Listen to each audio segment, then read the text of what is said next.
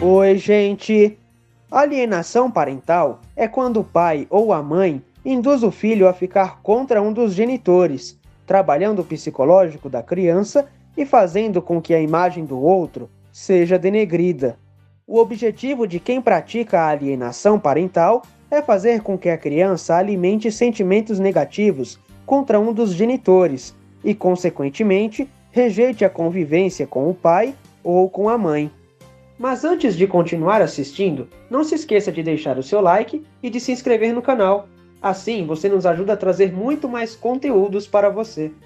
Segundo a lei, existem algumas formas de identificar a alienação parental.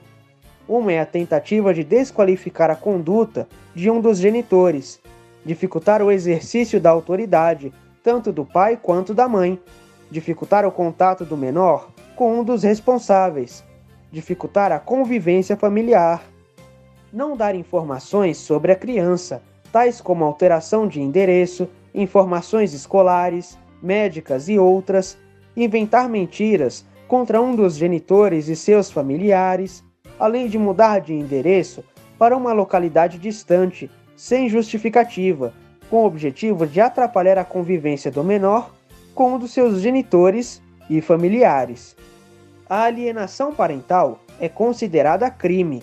A pena é aplicada conforme a gravidade, podendo ser uma advertência formal, multa, suspensão do direito de guarda ou até prisão de três meses a três anos. A denúncia deve ser feita no Ministério Público.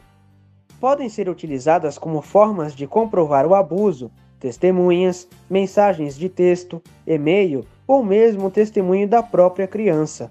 Após juntar todas as provas, procure um advogado para que ele possa ingressar com uma ação e sejam tomadas as medidas cabíveis. Não se esqueça de deixar o seu like e de se inscrever em nosso canal.